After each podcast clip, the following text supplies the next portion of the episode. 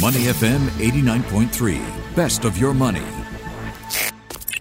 A special post budget interview with Minister Ong Ye Kung, Minister of Education on Money FM 89.3. I'm Michelle Martin. Good morning. Today we're taking a closer look at how Singapore's Budget 2020 addresses the education sector here in Singapore. We're going to look at some of your burning questions, important questions like the issue of access that every Singaporean student has to quality education at all levels, regardless of family incomes. A number of measures have been announced, including increasing bursary quantums, upping transport subsidies for all students, giving greater school meal subsidies to secondary school students, and doubling the spending on the preschool sector. We take a step back for a view of subsidized education for Singaporeans at public institutions. It's six years of primary school education, which is free for all citizens. The secondary school fee is $5 a month. Students pay up to $25 in miscellaneous fees. Besides the issue of costs over the years, the education system in Singapore has adapted to calls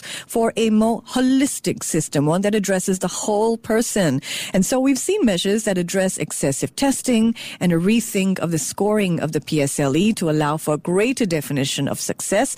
The first cohort in two years will be graded along a system that reduces the variations of possible scores from 200 to 29. So really reducing the fine differentiation of students at the age of 12, very young age. And in this year's budget and recent committee of supply debates held just last week, you may have heard some more changes coming your way from measures to make school life more affordable to readying students with relevant skills for a digital future. But what do those changes mean for you and your child? We're going to find out now with Minister for Education, Ong Ye Kung. How are, how are you today, Minister? Good Um, morning. Good morning. I'm good. Okay, I'm going to start with an issue. A lot of Singaporeans worried about the stress in education system. You obviously grew up at a different time with the system. You went to Maris Stella High, Raffles Junior College, LSE. So, between LSE and Maris Stella High School, which was more stressful, Minister? Um, I think it would be Maris Stella.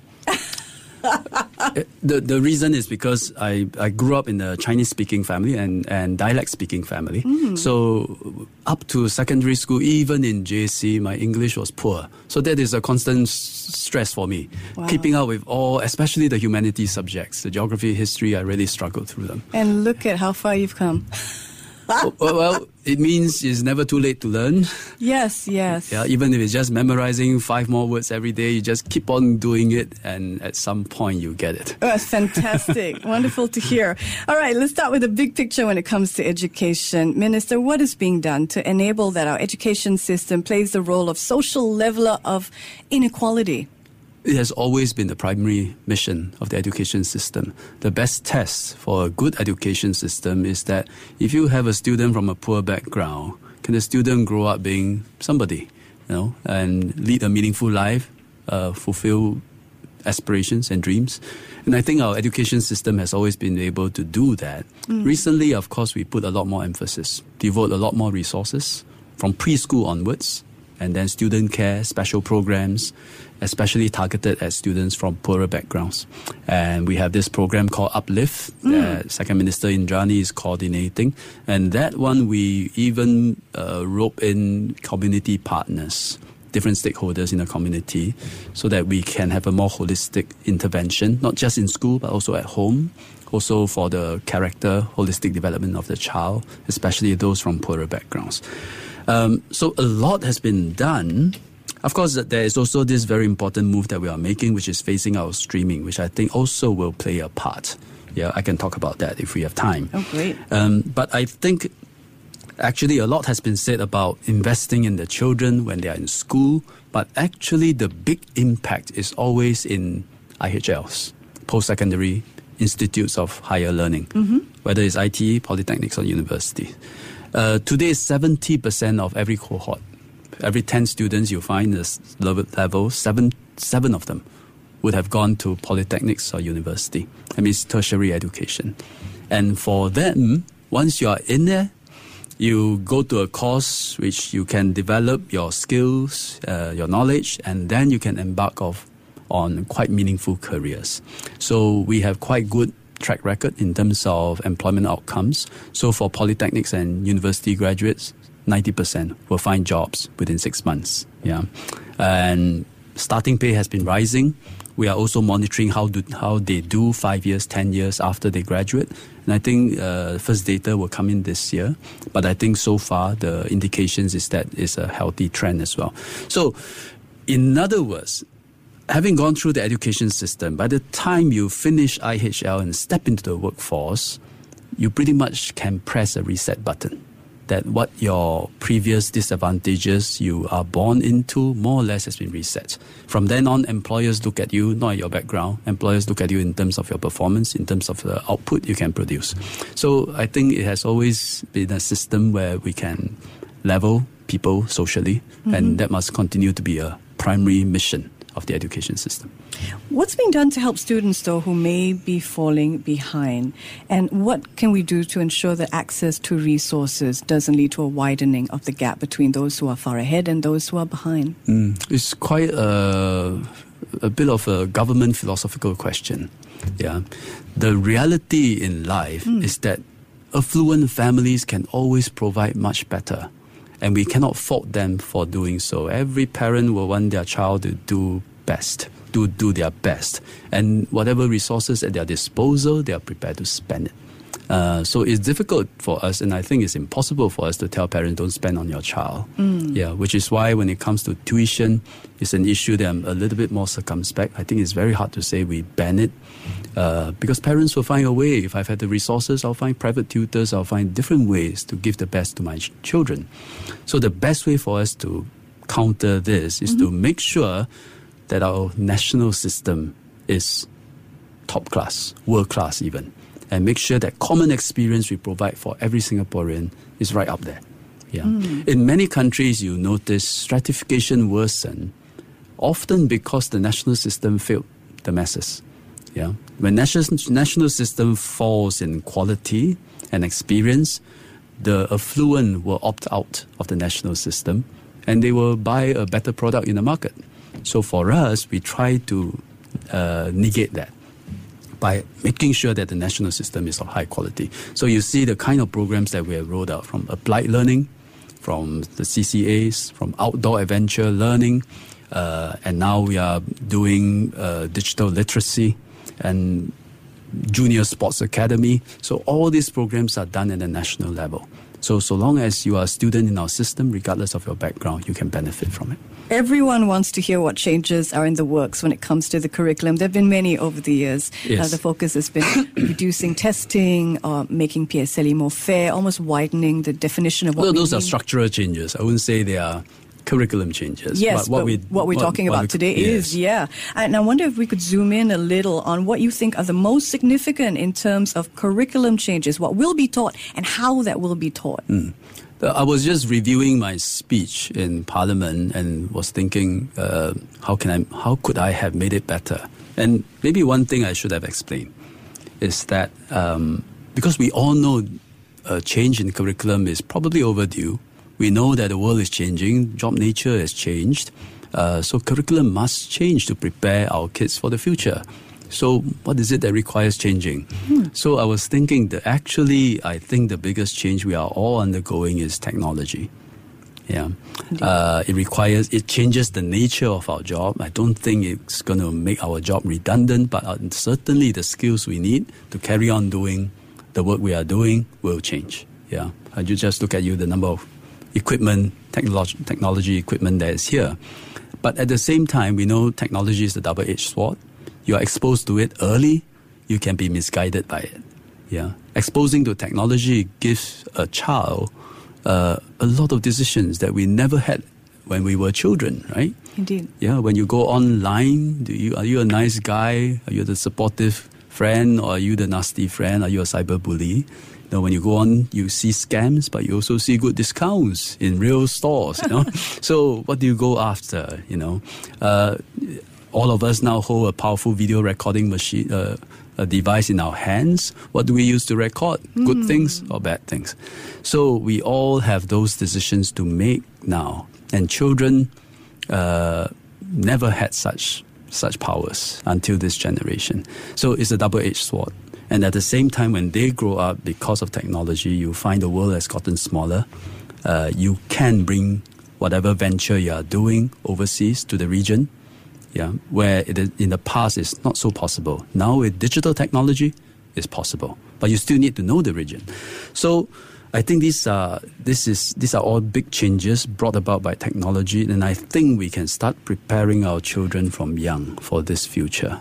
So, so more class time is going to be spent on cyber wellness in the character and yes, citizenship education, which explains the three changes we are mm. making. Mm-hmm. First, you got to understand how to use technology properly. That's what we call digital literacy. Yeah, we break it down into components: find, think, apply, create. We can talk about that, but underlying that is you must have cyber wellness. You must learn how to live safely in this space. And we will have start to emphasize on that. And our approach is this. it's not just about learning how to go online and how to behave, but it's to say that the dangers and the downsides of the digital world, you need to address it through the values of analog world. Mm. Yeah. So focus on the values, focus on character, and good values, good morals should be applied offline as well as online. And if a child has that grounding, I think they will survive much better. It's a bit counterintuitive, but the more digital we become, the more analog we need to make our teaching.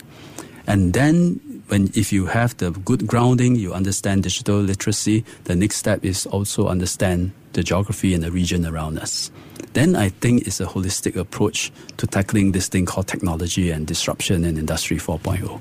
And I think that is really underlying consideration of our curriculum changes. It's great to hear that with so much change, you're addressing the digital natives, so to speak, the young people um, on so many different fronts, so to speak. So helping them out when it comes to being better digital citizens, but also helping them in the real world get to know our neighbors. Yeah. There's a big thrust on, on knowing Asia. And mm. I wonder, you know, Indonesia is the largest economy in Southeast Asia. Is this part of the reason why we're pushing to better understand our Asian neighbors, the economy, economic side of things? They are our hinterland. Yeah, uh, this is all our hinterland. Uh, ASEAN alone is 650 million people, one of the fastest growing region in the world. People in the West, young people in the West, they are flocking here to backpack, to go for internship, and to really understand the region because it's exciting, fast growing, culturally very diverse, mm. um, history wise, uh, very interesting. So it's our backyard, but being our backyard, sometimes we can take it for granted. But I think we should stop doing that uh, be mindful we live in a very exciting region and we should know more about it. But the challenges I, I mentioned, the, the, the key changes I mentioned early, earlier, the key challenge is where are we going to find all the time? The curriculum is already so packed, right? mm, that's a good point. That is a great point. And, you know, when it comes to understanding Asia, this, is this going to come with an opportunity for students to learn more languages? Conversation? Oh, um, I think we will approach it from a few fronts. One is the humanities itself. I think whether it's social sciences, geography, or history, I think sufficient emphasis must be placed on the region. So I think we can learn more about, say, say we, we should continue learning about the Cold War, but how is it affecting ASEAN? And ASEAN was a big theater uh, for power, uh, for geopolitical power tussle mm. at that hmm. time. Um, so we can learn more about these aspects of history. Uh, likewise for geography, the centrality of ASEAN is such a big thing for Singapore in terms of our diplomatic relations and as well as our foreign policy. Uh, that I think we can bring out during social studies and other pro, uh, other subjects. That's one. Second area is through just exposing yourself and going to the region for internships, for study visits, for uh, even social services, right? Which many schools and IHLs are starting to do, and I think we should do more of that. Yeah. DPM Heng mentioned uh, aspiration 70 by 70. So we would like at some point all our uh, students in ITE, polytechnics, and universities, 70% of them ought to have a stint, three months or more, preferably six months in the region. Yeah. Wow. Um, 70% ought to have a stint, three months or more, outside of Singapore, of which 70% of them should be in the region. ASEAN, China, or India. That's great. That yeah. And third, of course, is uh, languages. Yes. But I would say the priority is to learn our mother tongue better, you know, because our mother tongue actually represents, uh, is, is commonly spoken in the region as well. So by learning our mother tongue better and making sure we try to be bilingual, which I tried to be and gave me a lot of stress. uh, and I think that is tremendously useful. The whole world is moving towards bilingualism, even multilingualism. We have a head start because we always have that as our core policy. And I think it's now I think we should double up and strengthen that. And there will be always some students with a knack of learning languages. So recognize those and if they want to learn a third language, especially a re- regional language, I think we should encourage them and, and make those uh, opportunities available. So we're going to start with Thai and Vietnamese and teaching them, especially for the students who are going for exchanges or, or study visits. Is this to, going to be optional two. for students? Um, typically, languages? typically the, the trips are optional. Mm. Yeah. Uh, but for the students who sign up for it, I think we will pair them up. Uh, we will equip them with some lessons in Thai and Vietnamese so that they can pick up the languages, not for exams, not for scoring grades, but conversational. So actually we can use it. Yes. Yeah. yeah. Even as we contemplate change to come in the curriculum, um, some things are going to stay the same. So why is it important? What are these cornerstones, and why is it important that some things do stay the same? Well, it's important principle when you make changes and make reforms. Uh, you don't go for revolution, you see. You, uh, your approach is a revolution. You throw away everything that used to work and just move to a whole new system. Mm. And chances are you will not be better off. Mm-hmm. I think we have to recognize that the education system we have today has us very well, tremendously well and so and very well regarded in the world. But we are in a new phase, very different environment, very different future, uh, very different expectations of our people. So we do have to change the system, but recognizing that what are the strengths, traditional strengths that we should keep, and what are the new strengths that we should develop. We just spoke about bilingualism, and that's a traditional strength. And I think we should keep and strengthen it, as opposed to say that it's not relevant anymore. Quite the opposite. So, at the recent Committee of Supply debates, you were asked about updates to the movement on nurturing the joy of learning. Given the changes that you've seen implemented so far, is school moving in that direction, becoming more joyous? Mm, depends on what age I wouldn't characterize school as joyous. Uh, whether you ask parents or students, if we are honest with ourselves, uh, more feel stressed than joyous. CCA is joyous. Recess PE are joyous. Indeed. In lower primary, PAL, PAL is uh, very joyous. But when it comes to exams, comes to tests, I think it's still stressful. But there's nothing wrong with some stress. I think students do learn do need to learn how to cope with stress. And some stress is actually good in terms of motivating ourselves to do better get the adrenaline going, but you just don't want exams to become the center of school life. And you don't want stress to overwhelm and a kid and blanket the whole experience. Yeah, so there has to be a balance. It should be more holistic. I do see a big change in primary school, especially lower primary, because we did away with exams for two and a half years, P1, P2, and mid-year or P3. Mm-hmm. So their first exam is P3 year end. Uh, and I think the younger students are feeling it. They are they find schools fun. I think most of them do. Uh, secondary school students less so. Yeah. Uh, I noticed many of them actually don't like the reduction of exams.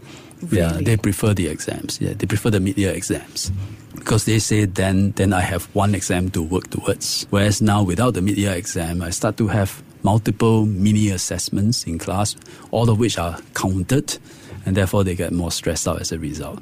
So I tell them that's, that's a result of your learning habit having formed and cemented. Mm. So I studied like that.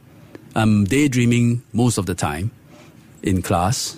And when it comes to exam, a month before exam, then I mark lah. Uh, after I mark, then I can do well in my mid-year exam. I can say I did okay. Huh. Yeah. So you would appreciate a mid-year exam yourself in the past? I would think so. But really? to be honest, that's not a good learning habit. Hmm. I should be paying attention in class and at least keeping up with what the teacher is saying. Yeah, yeah. As opposed to daydream and then try to cram everything a month before mid-year exam. That's not a good learning habit. yeah. well, this is important because once we start work, that wouldn't get us by. Yes. That habit wouldn't get us by. Yes. In, in our daily work, we have to keep on learning and absorbing and understanding what's going on and just keep on learning. There's no exam. We got to have that self motivation to stay alert, to be curious, and, and to learn. As opposed to say six months from now is that big presentation to the boss. From now I don't have to do very much. One month before the big presentation, then I start working. You, you can't work like that. Right? Yeah, absolutely. So that habit for lifelong has to be inculcated from young. Absolutely. You know, we, we're down to the final minutes of the show, and I know that very often when I meet listeners, they say, My children listen to Money FM, and I say, Your children are so little, and they say, Yeah, they're trapped in the car, so they have to listen. so for the little ones listening in on their way to school or CCA activities, what message would you like to share with the young people listening in? Um, a serious message. Doesn't have to be. Yeah, well, I was I was going to say study hard, play hard, study hard. But little children, if you have time to think about what do you want to be when you grow up, this is a worthwhile thing to think about even when you are young, and don't lose those dreams. You know, you look you, if you speak to very young kids, they always have some dream. I'll grow up to be a policeman. I'll be a fighter pilot you know, I'll be a doctor, I'll be a lawyer, you know, I'll do all the cool stuff. But when we grow up, we all end up working in cubicles, right? Yeah, so don't let that dream slip away. Keep on thinking, you know, what do I really want to be? Not just the job, but the purpose of the job.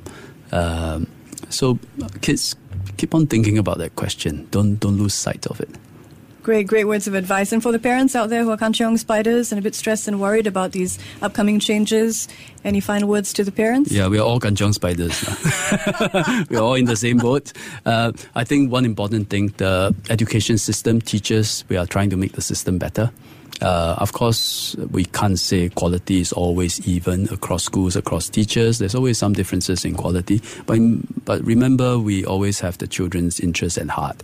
And it's extremely important parents, teachers must work together. Yeah, especially when we start moving into areas like morals and values, parents and teachers must work together. When the kids start saying, uh, when the kids start to notice, teachers say one thing, parents say another thing, they'll be confused, and they will it will lead them in different directions. So make sure we, we work together. Well, thank you so much for coming by, zooming in on the tweaks to the curriculum, and uh, for letting us get to know you a little bit. Thank bit. you. Time flies, 20 minutes already. Oh, we, we can put another 20 minutes on the clock. But thank you so much for joining us, Minister for Education Ong Ye Kung, and a special here on Money FM. To listen to more great interviews, download our podcasts at moneyfm893.sg or download the SPH radio app available on Google Play or the App Store.